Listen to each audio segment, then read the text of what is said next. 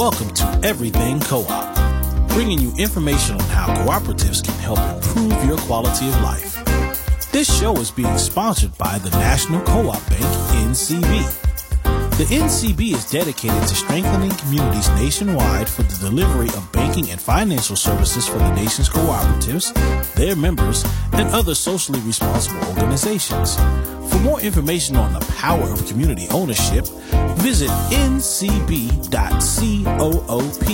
That's ncb.coop.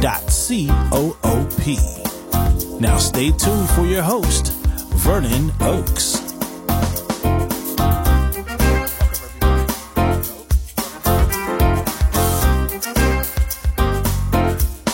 Welcome, everybody. This is Vernon Oakes. Welcome to Everything Cooperative. This morning, I have the pleasure of talking to my dear friend, Dr. Jessica Gordon Nembhard, who wrote the book Collective Courage A History of African Americans' Cooperative Economic Thought and Practices. Good morning, Jessica. Good morning. Thanks for taking out of your busy, busy schedule to come on to talk.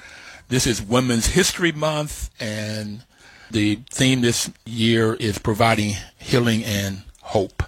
So I want to talk about mainly African American women and the hope that African American women have provided and the healing, particularly through the cooperative movement.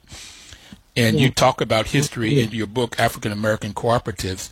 So have black women provided healing and hope, African American women? Absolutely. You know, one of the things I learned when I started to do this research about the African American cooperative movement was how integral black women have been to the movement. And partly it's because of how integral they are and were in the mutual aid movement. And the mutual aid, right? Mutual aid is all about healing and wellness, right? They started out, the very first mutual aid associations were burial, sickness and health care, widow and orphan, right? It's all about people pooling their meager resources, working together to make sure that they can, you know, physically survive, mentally survive, culturally survive, and economically survive.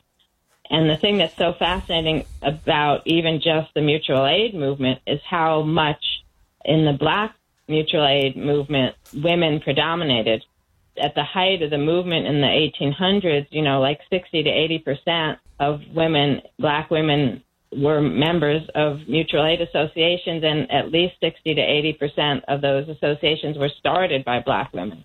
So we have this whole history of black women really providing that, you know, making sure to figure out collective ways to provide that nurturance and support that everybody needs in a community. What is mutual aid society? What's the definition of a mutual aid society?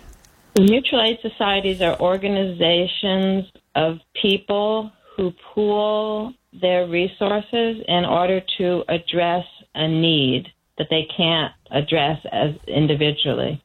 So with the widow and orphans or even the burial societies or especially the health programs, they're kind of what we call insurance now, except insurance companies now are usually for profit. You know, you pay an insurance company to hold some money for you and then, you know, if you need it, sometimes your insurance company will give it back to you. Well, mutual aid was much more direct and informal, right? You had what some people call lady bankers or whatever who would hold the money, the pooled money. Everybody put in a certain amount, 10 cents a month or a dollar a year or whatever it was in those days. Now, obviously, it would be a lot more money. And then from that pool of money, whoever needs it to bury their dead or to go to the hospital or to go see a doctor, they can uh, get something out of that pooled money. And so it's it's a way to, for everybody to collectively create a pot of savings that then anybody who needs it can reasonably expect to use it for their emergencies. So these started, I know they were doing slavery. Yeah. Do you have any sense of when they started or how they got started?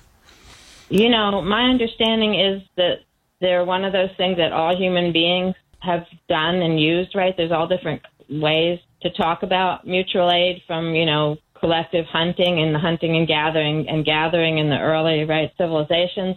But I think in terms of formalization, the first ones I know about in the black community were in the 1700s. Actually, the one of the very first black mutual aid associations was the Free Africa Association in Philadelphia that then created the AME Church. So that was wow. what 1740s or something. So it sounds like mutual aid societies and co-ops are, have a similar base, providing the Oh, resources, pitching in to solve Right. a need. So, you know, we often talk about mutual aid being the precursor to co-ops, especially as I said in the black community. That's what I found. And then I found people, especially women, who spanned, right? We have some women who are very highly in mutual aid, like Lena Helen Walker with the Independent Order of St. Luke, like Callie House with the ex-slave Mutual Relief Bounty and Pension Association, which was our first reparations organization, but that was a mutual aid association.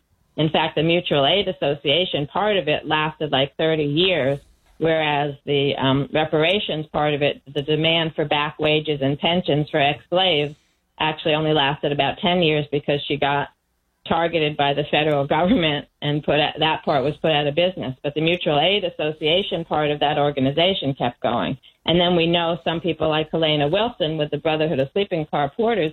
She was actually in a mutual aid association before she started to organize the ladies auxiliary to the Brotherhood of Sleeping Car Porters, which then started organizing consumer education, co-op development, credit union development, buying clubs, etc.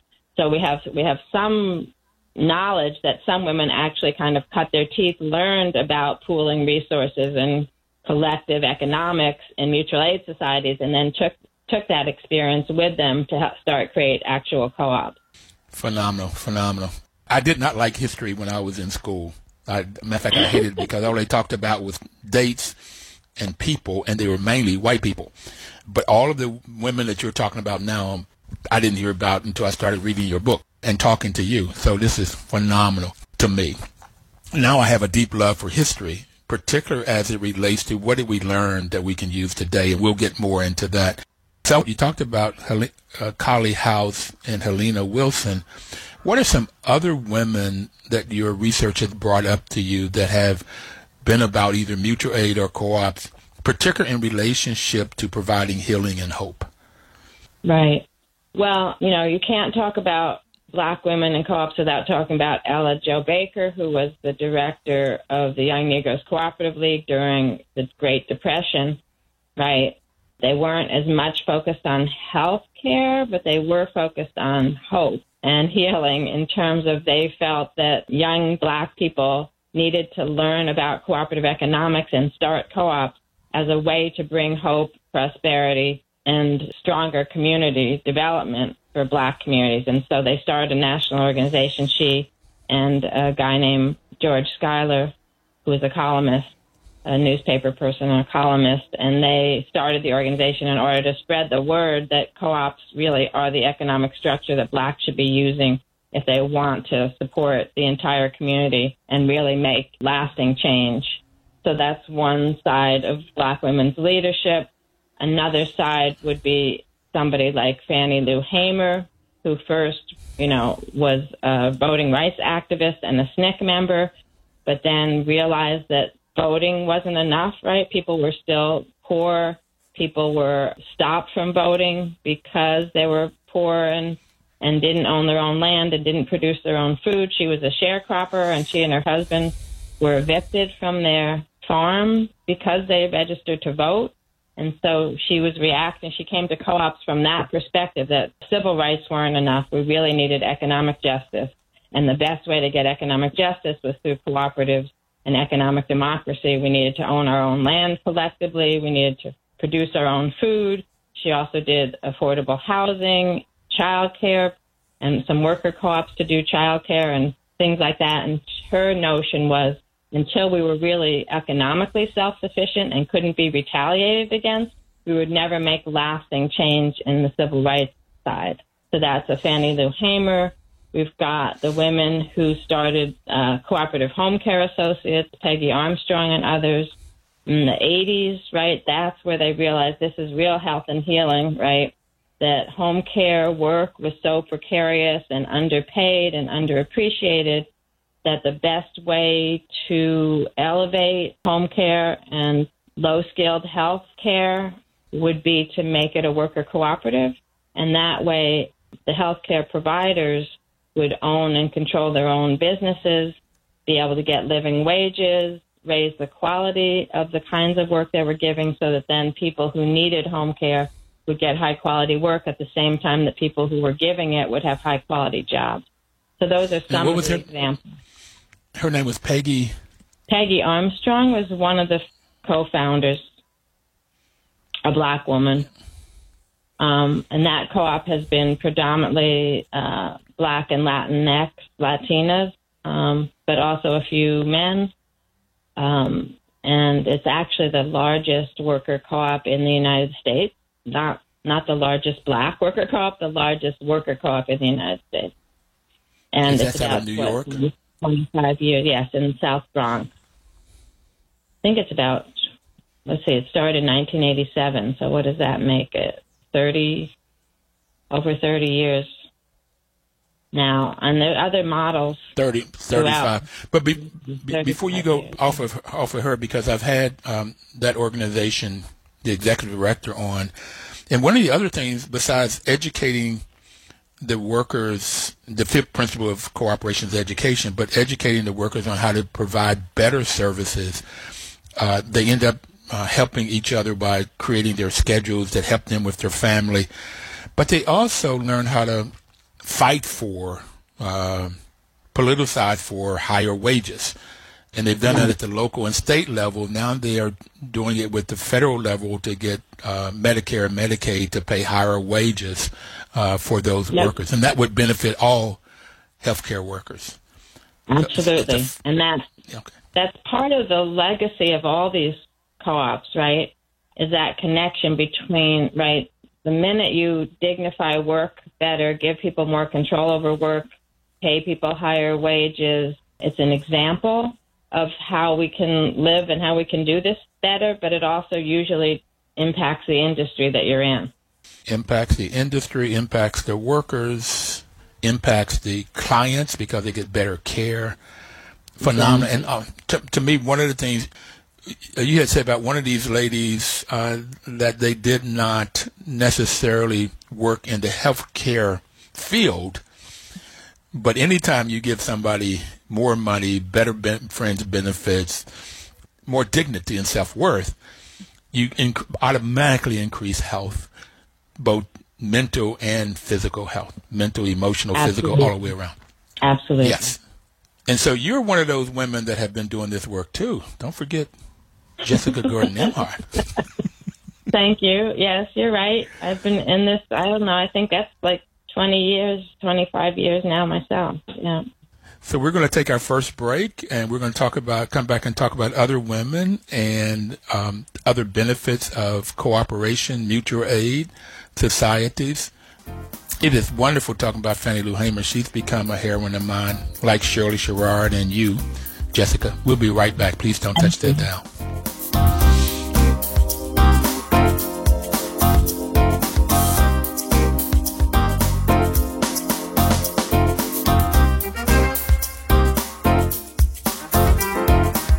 Your news talk station.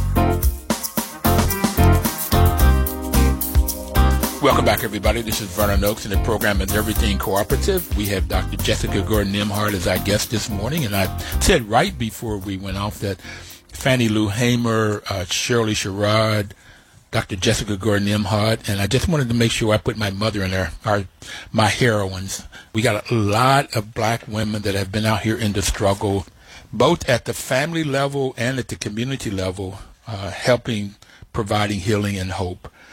And so you talked about Fannie Lou Hamer, Ella Jo Baker, Callie House, Helena Wilson, Peggy Armstrong. Who are some other women that have been in this field? So another one to talk about, and I know you've had people talk about her on your show too, would be Estelle Witherspoon, again from the 60s, uh, one of the co-founders of Freedom Quilting Bee, which is also one of the founding co-ops of the Federation of Southern Cooperatives Land Assistance Fund. Estelle Witherspoon was also a sharecropper, so like Fannie Lou Hamer, right, a sharecropper trying to make ends meet, trying to help her family get out of that eternal debt peonage that they're in as sharecroppers. Um, and she worked with other women, and I think a minister helped them to realize they could sell their quilts. And so they created a, a quilting co-op to do that. You know, some of the fascinating things about what they were able to accomplish was not just right to get quilting on the map and to sell them all over the country, right? Not just to start their own uh, company and start it, you know, run it and start it as a cooperative, but also all the things that come with creating that level of independence, especially for black women, right? They made enough money so they could buy 23 acres of land. This is sharecropping people, right, who were in debt peonage, but now their co-op owns 23 acres of land. So they also, many of them got thrown off their properties for registering to vote. Now the co-op had some land to either lease to share, to former sharecroppers or even they sold a few of their lots to, to former sharecroppers. So they're, they're then helping the whole community to prosper. Also, now that they have land, they built a, a, a factory so they could not do their quilts at home, but that meant they needed to do something with their children. So they also have a child care program, an after school okay. program, a summer program for the kids. So again, you can see this whole ecosystem, right? Once women start to cooperate and do things, a whole ecosystem of support and community development happens that's just really unparalleled when you think about other kinds of models and what other people are able to accomplish. So by pooling your resources, whether that's money or time or talent, by pooling those resources, getting the education you need, then you can start solving the problems, whatever they are and however they show up together. Absolutely. So, how important is this education in, that you found out in your research? I don't know. You might be tired. I think people might get tired of hearing me say this, but in addition I to won't. realizing I won't. And learning how important black women were to the black co-op movement, the other equally important thing and thing that I didn't realize until I started putting it all together was how important education was. Education was really the foundation for the black co-op movement in terms of most of the uh, co-ops that I learned about how they started and most of the black co-op organizations all started with study groups, right? People coming together to study their problems and then to study cooperative economics as a solution. Some of the co-ops didn't even open their doors or, you know, or start at all until after months of study. Some of the groups went and studied other black co-ops and other co-ops in the U.S. So they actually traveled to meet with other cooperators who had already done what they were trying to do and to learn from that. So there was all that kind of study learning journeys and mutual learning, learning from each other.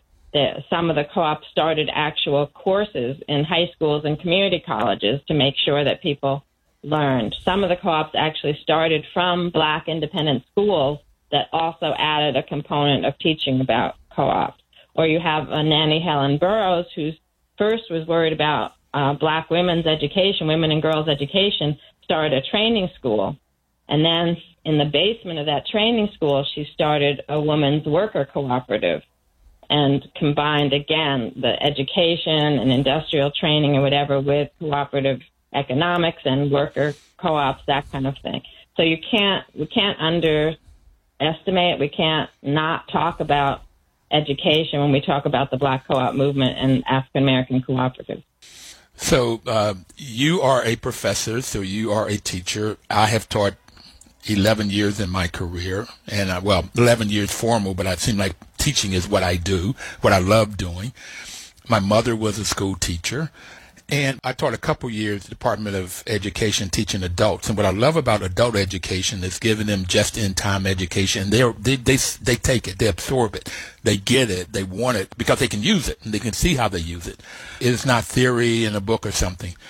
And so that's how I can see this education. And Fannie Lou Hamer only had an eighth grade formal education, but she got all of this other education, and she had passion and able to speak, even with that southern drawl, to get everybody's attention. Just phenomenal. Mm-hmm. So you're talking about going and looking at other co-ops. Shirley Sherrod, uh, they took a group, I think, in the '60s to Israel to study land mm-hmm. trusts. Right. Yeah and started the new communities land trust, which they had 6,000 acres, which got stolen from them. But Yep. that's a whole nother story for another time.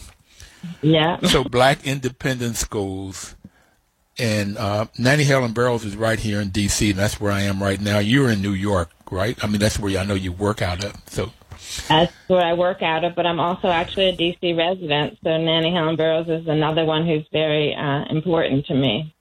And I know you taught at Howard. I taught at Howard a little bit. I taught at University of Maryland. Now I'm at John Jay College, part of City University of New York.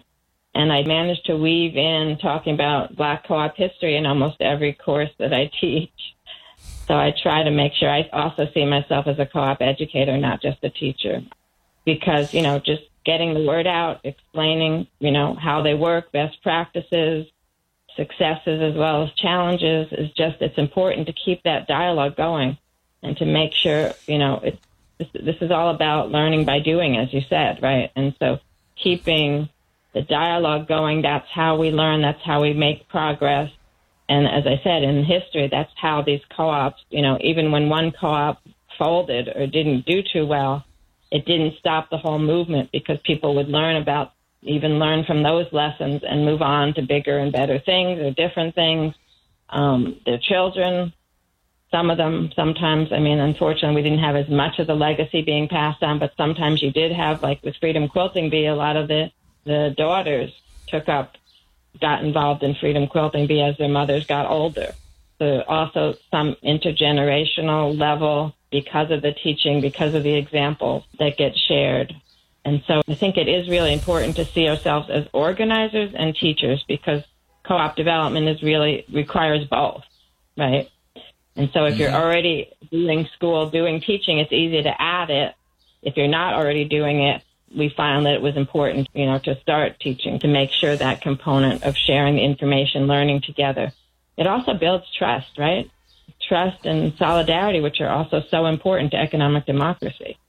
So there's, it's kind of cyclical, right? You can't even say chicken. It's not, it's a chicken, it's chicken or the egg kind of thing, right? You can't say you can't start a co-op without education because you can't, but you also can't keep a co-op successful without continuous education, which is, I guess, why we have that principle.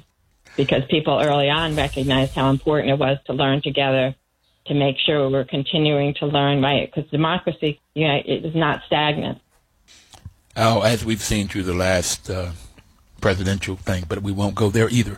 You said months of study, and what the research has shown me is sometimes it was years of study, and sometimes it would take two, three, four, five years to start a co-op. And what your book said is that a lot of times those co-ops didn't fail. Like 80% of them did not fail in in the first five years, where the capitalistic model 80% failed. There's some numbers like that. And that was because of this education. But continuous education is what you said. They study bees. They would always come back to them, is what you said. Did I get that Yeah. right? Yes, and continuous education, like um, just forgot the name, but there was a co-op in Gary, Indiana during the Great Depression, cooperative trading company or something. Um, Can't believe I forgot the name. I use them all the time as an example. But one of the things they did, they were one of the ones that took 18 months of, of training and education. They started two night school adult education classes in cooperatives and cooperative management. But one of their co-founders, Jacob Reddix, writes in the article that he wrote up about it, is that it was the Women's Guild that continued from the original study group. So once they opened, some of the people kind of dropped out of the study group stuff because they were opening and they were running the store, right? But the Women's Guild kept the studying going. And he says if it wasn't for our initial education program and if it wasn't for that energy and motivation of the Women's Guild to keep us studying and learning, the three co-ops that they started would not have lasted. But they did uh, a grocery store, which became the largest black-owned grocery store in the country for a while during the Great Depression, a gas station, a credit union, and then a second branch of the grocery store. And he says they wouldn't have had that five or six year progress if the Women's Guild hadn't kept the knowledge, the training, the, the information flowing. And, and we're going to take our second break and come back and talk about that. And eventually we're going to begin to talk about the future. We're talking about the past right now, but we're talking about the future. We'll be right back. Please don't touch that dial.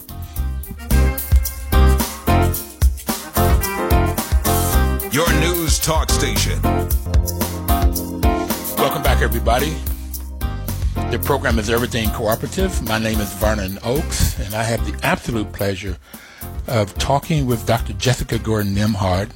And we've been talking about and celebrating Women's History Month, but particularly black women in the cooperative movement, whether that started with mutual aid and go into cooperative education or cooperative businesses.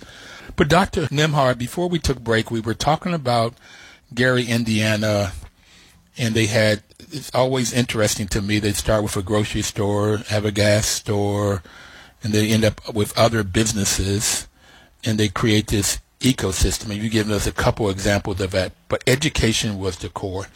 And so my question is, in the context that any group of people that want to keep people down, if there's the plantation owners, they want to make sure you don't get educated and you can't vote.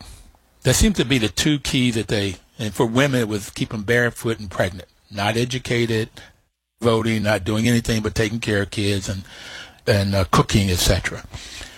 And so Nannie Helen Burroughs and Ella Jo Baker and all of these women said, we got to have education, we have to have voting, but we have to ha- also have to have economics. And co-ops, mutual aid, co- and then co-ops are the way to doing that. Can you give us other examples of, we talked about these ladies and in different parts of the world, like Gary, Indiana, we talked about D.C., New York. You have any other examples of how this is playing out around the U.S. For, mean, with black women?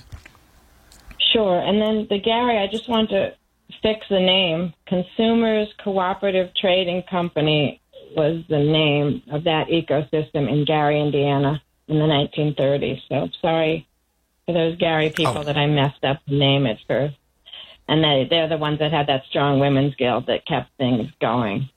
So, yeah, I mean, one of my colleagues, a black economist, Nina Banks, actually has a great article out about the importance of women's community work, right? And that we, especially black women's community work, and that we always kind of see it as tangential and voluntary and right. But she um, writes persuasively that we really need to see it as work, as labor that needs to be made more visible and more valuable because, especially for black communities, but probably for all communities, all the things that women do to keep their families and communities healthy and together, right, matter.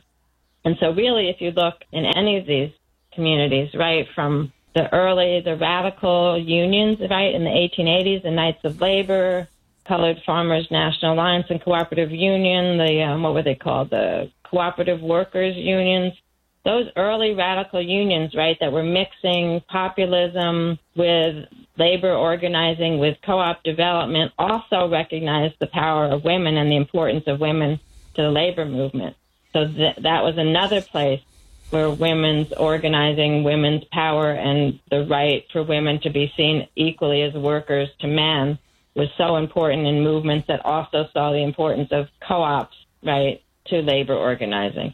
So there's that aspect, right? That's why, again, the Helena Wilson, as part of the Ladies Auxiliary to the Brotherhood of Sleeping Car Porters, right? She saw their duty to support the sleeping car workers in making sure that those great wages they were now getting as a union, as unionized porters and maids would also translate into great benefits to community. And the way to do that was through creating consumer cooperatives, credit unions, worker co-ops, et cetera, so that that money recirculated in communities and stayed in communities. We've got women, uh, there was a women's nursing worker co-op in North Carolina in the 80s. Unfortunately, I don't know a lot about it, but I know there's some other examples of right doing uh, clinics, free free clinics, and nursing like home care in a way that was more cooperative, so that it was more helpful both to the workers and to the community. We've got other sewing examples, not just Freedom Quilting Bee, but worker co-op sort of taking over right uh, again in North Carolina, and then I think a couple got started in Florida more recently, but there in North Carolina, it was again in the 80s where most of the sewing factories were moving to Mexico and other places, and these were two different examples where black women came together to buy the sewing factory because the employers were moving out of the country, and they wanted to keep that work and make more dignified and better paying work, and they were able to do that through worker co-ops.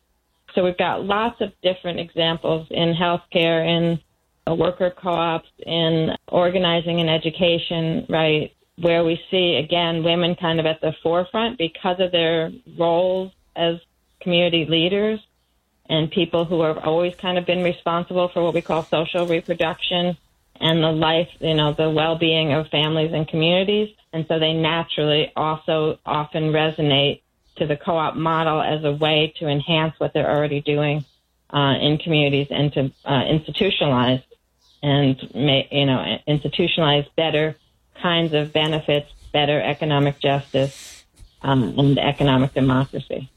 So you told me the first time you were on the show, and uh, that when you started doing your research, people told you that blacks don't do co-ops, and there was very little information about it, and that co-ops was a white hippie, tofu eating environment and economy. Why do you think that that knowledge wasn't available and it because it's such a rich, rich, rich, rich, rich history? Why do you think it wasn't yeah, available? Well, you know, I think there's a bunch of reasons since we're talking about women's history and black women and stuff, one of the very first reasons is how disrespected and undervalued uh, women are and women's work is. And right, so a lot of this stuff was headed by women, started supported by women, and often um, it was devalued because of that.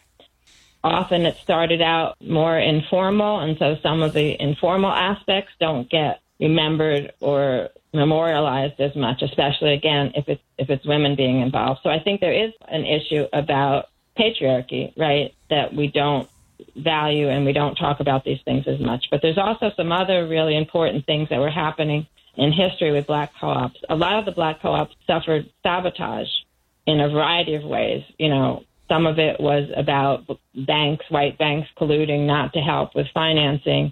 Some of it was things like insurance companies upping the insurance or landlords upping the rent so that the co-ops couldn't afford to stay in business.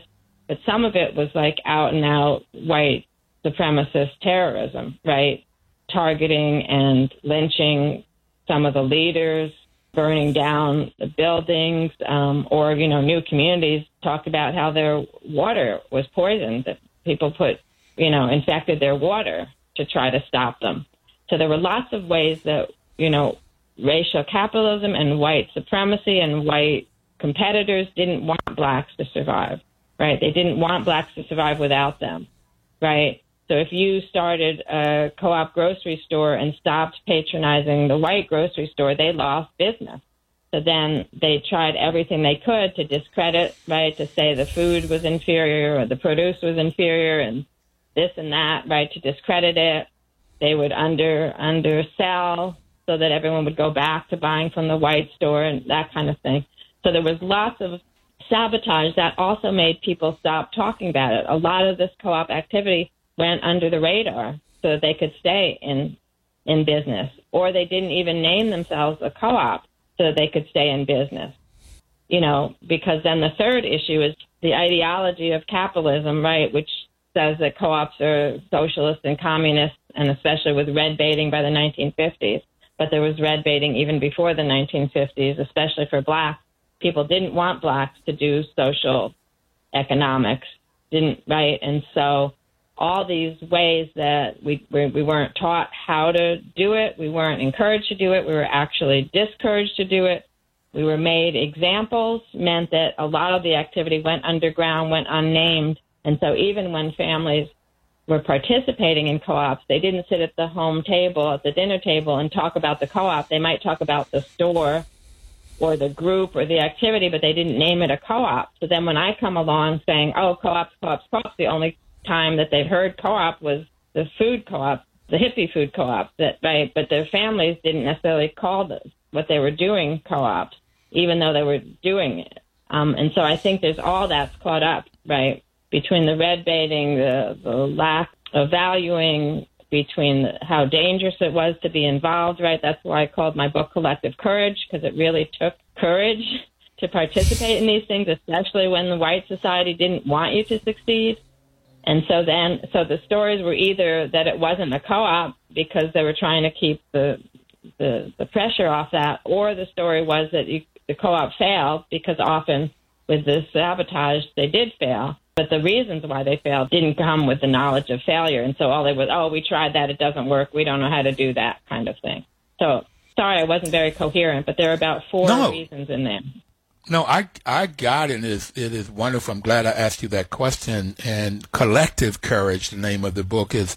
We have to come together collectively, and and fight off all of these particular problems, whether that's racism or slavery or somebody poisoning your water, wh- whatever it is that they're doing. And then in Tulsa, it was so phenomenally successful that whites couldn't handle it. And I understood, and, but you being an economist, and I didn't understand this when I took this in school, that this money changing in the community, this multiplier effect. One person told me, and I have no way of proving this, but money transferred in Tulsa 32 times. And in most communities, black communities, is one or two times. It comes in and goes out. Okay. Yeah. And, and it, and that's it. And it goes back into the white community. So yeah, that's what the co-op world does. It keeps the money turning inside the community, which just creates wealth, creates wealth, creates wealth. Okay. Yeah. In this ecosystem that we have to build. Yep. The recirculating, right, using non-traditional resources and unappreciated resources and then recirculating all the issues, all the resources, all the money, right? That's what co-ops do. That's one of the powers of it, right? That we, you know, the cooperation among co-ops, that co-ops buy from each other, buy locally, co-ops uh, hire local people, all that helps to recirculate the money, right? And then when you have these ecosystems where you can also have a co-op grocery store, a co-op gas station, worker co-ops, credit unions, housing co-ops, right? The money really just stays in the community, gets used in the community, and that's that's some of the power and the beauty of it. Phenomenal. I'm glad you wrote your book, did your research, um, got bit by this co-op. Now, did you get any in your studies and your PhD, or did you know about co-ops as you were studying? Because I didn't get anything. No, no, I'm all I'm self-taught in this. Um, I didn't even really learn community economics in grad school. I did political economy. I did uh, international development. I did macroeconomic policy. I did finance policy, but I never was taught about cooperatives or community economic development. Okay, so we we talked a lot about the history. I want to talk a little bit about what's going on now in the U.S. and in this last segment talk a bit about the future coming out of COVID, hopefully coming out of COVID now, and what are some of the things that co-ops can do and that you see is happening now that would take us into the future. I absolutely love talking to you, Dr. Nembhard. I learn so much every time. We'll be right back. And I also want to talk about how to use co-op with returning citizens. So we could talk another hour with those three subjects. We'll be right back. Please don't touch that dial.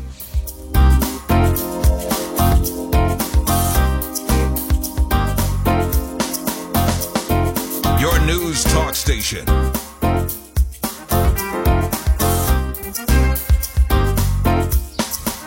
Welcome back, everybody. This is Vernon Oakes. The program is Everything Cooperative. We've been on the air for eight and a half years talking about co-ops. And the National Cooperative Bank has been our supporter, uh, both financially and just a wonderful friend, encouraging us and helping us to understand this cooperative world and different people in it. Our guest today is Dr. Jessica Gordon Nembhard. And we've been talking about the past. And so, Dr. Nembhard, I would like for you to talk about unsung heroes and the whole program with Cooperative Development Fund.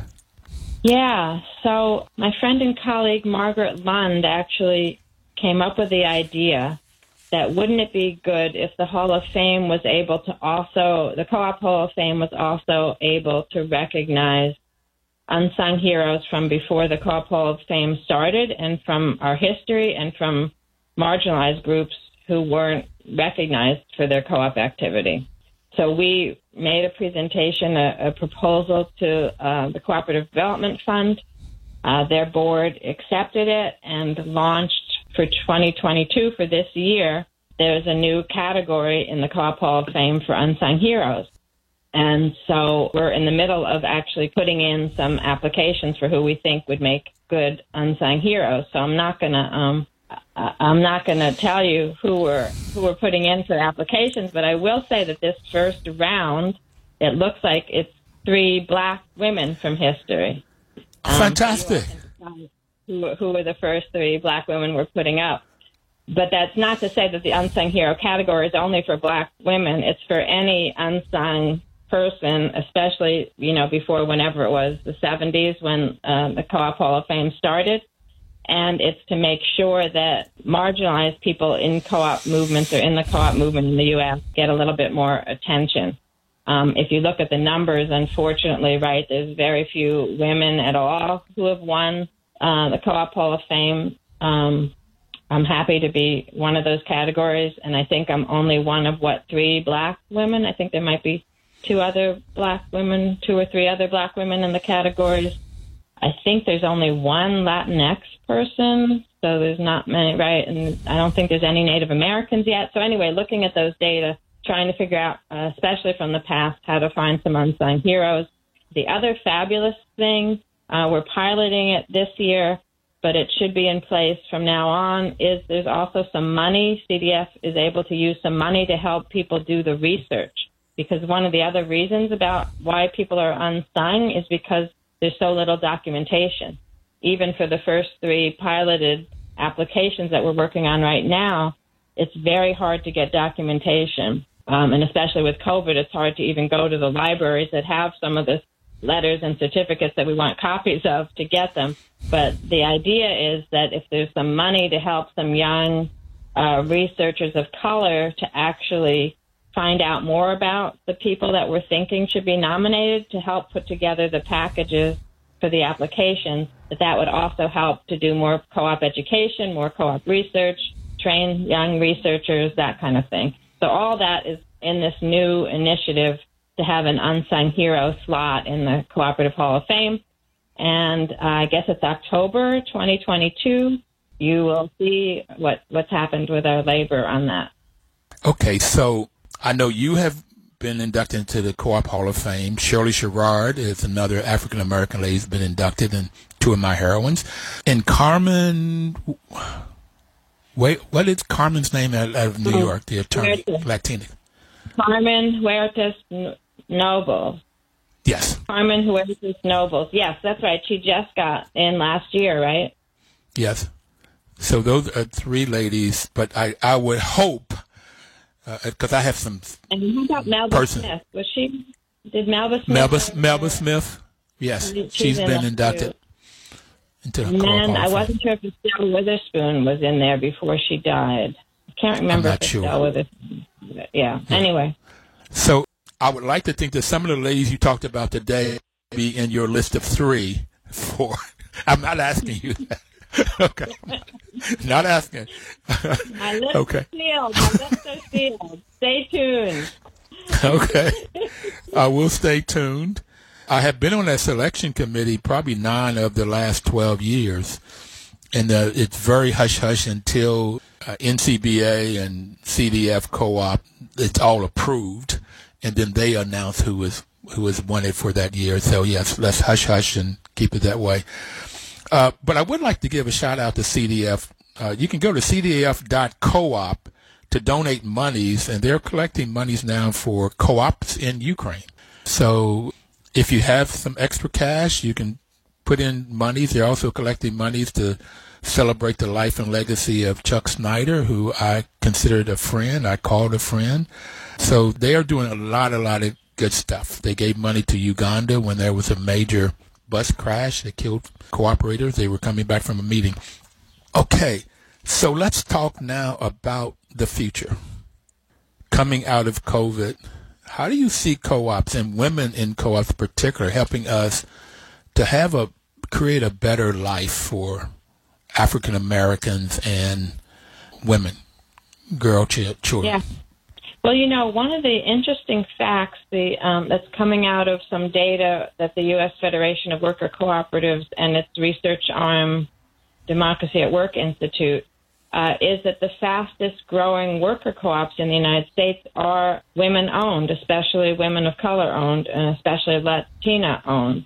So we know that you know, even before COVID, the right the, the the worker co-op movement was growing because of the activity, the activism, and the organizing of women of color into worker co-ops. And you know, we've talked about all the benefits of being in a worker co-op, especially for women. And so you could understand why it would be something that women, uh, immigrant women, and other women of color have have have resonated to. And so you know, I think that's going to continue, right? We know during COVID pandemic that mutual aid in general has continued again, especially often led by women and women of color. There's lots more mutual aid activities going on. But we also can see that, right, coming out of this, right, especially with, I don't know what we would call it, right, the, the challenges, right, of uh, first responders, right, we're also recognizing that people of color and women have been most of the people on the front lines, even in COVID, right? So they've been the ones that mm-hmm. have had to work, haven't had the luxury to work at home, right? They're also starting to say, right, if we're going to be on the front lines, if we're going to be the ones taking all the risks, then we need better working conditions. We need better and more and more money. Right, more money, better working conditions, more control over our work. Well, that's what a worker co-op does right? It gives you more control over your work. It allows you to pay yourself a living wage. It eliminates, you know, huge wage disparities. It eliminates middlemen in some places. It, it helps women to have opportunities, even job ladder opportunities within a co-op. Most of the worker co-ops provide that too. And so the more and more I hear people, you know, saying that job isn't worth it, you know, I, I'm, I should just stay home and take care of my children rather than risk my life and for poor pay and poverty wages or whatever, worker co-ops are the answer to all that. So for me, I see a future where more and more people are going to recognize how important economic cooperation, economic cooperatives, worker cooperatives are to making the kind of world we want to be able to respond in the way to all these different crises in ways that we need to, but in ways that provide dignified work, living wages, work that people can really be proud of and can really be supportive of them as members of families and members of communities.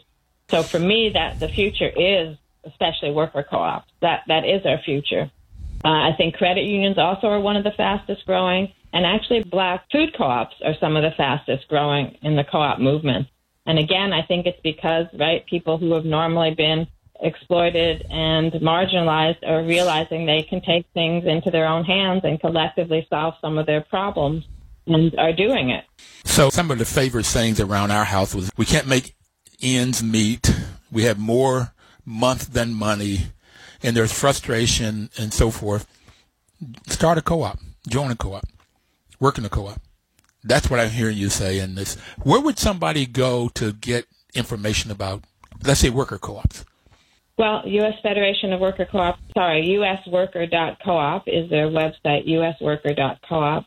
Um, we also have a, a, a place called uh, ed.coop, just ed.coop, which is an education hub where you can like enter and then if you have questions how to start a co-op or what's a credit union or all that kind of stuff, it directs you to websites and information that will give you more of that information.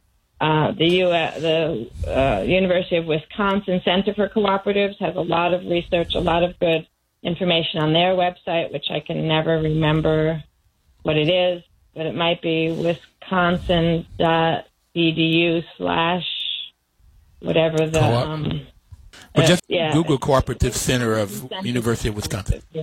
Right. Center for Cooperatives oh. University of Wisconsin. We so, have yeah, to leave. A lot, of information on the web. It's not, and the USDA even has stuff about how to start a co-op. So it's not hard to find the information. And it's not and hard to, to, get a group of people to start talking about it. You can go to cdf.coop or ncba.coop. Thank you, Dr. Jessica Gordon Nembhard. Thank you so very much uh, for honoring us with all of your knowledge. Everybody out there, please live cooperatively and go to ed.coop to figure out and ask questions about how to start one. We'll see you next week.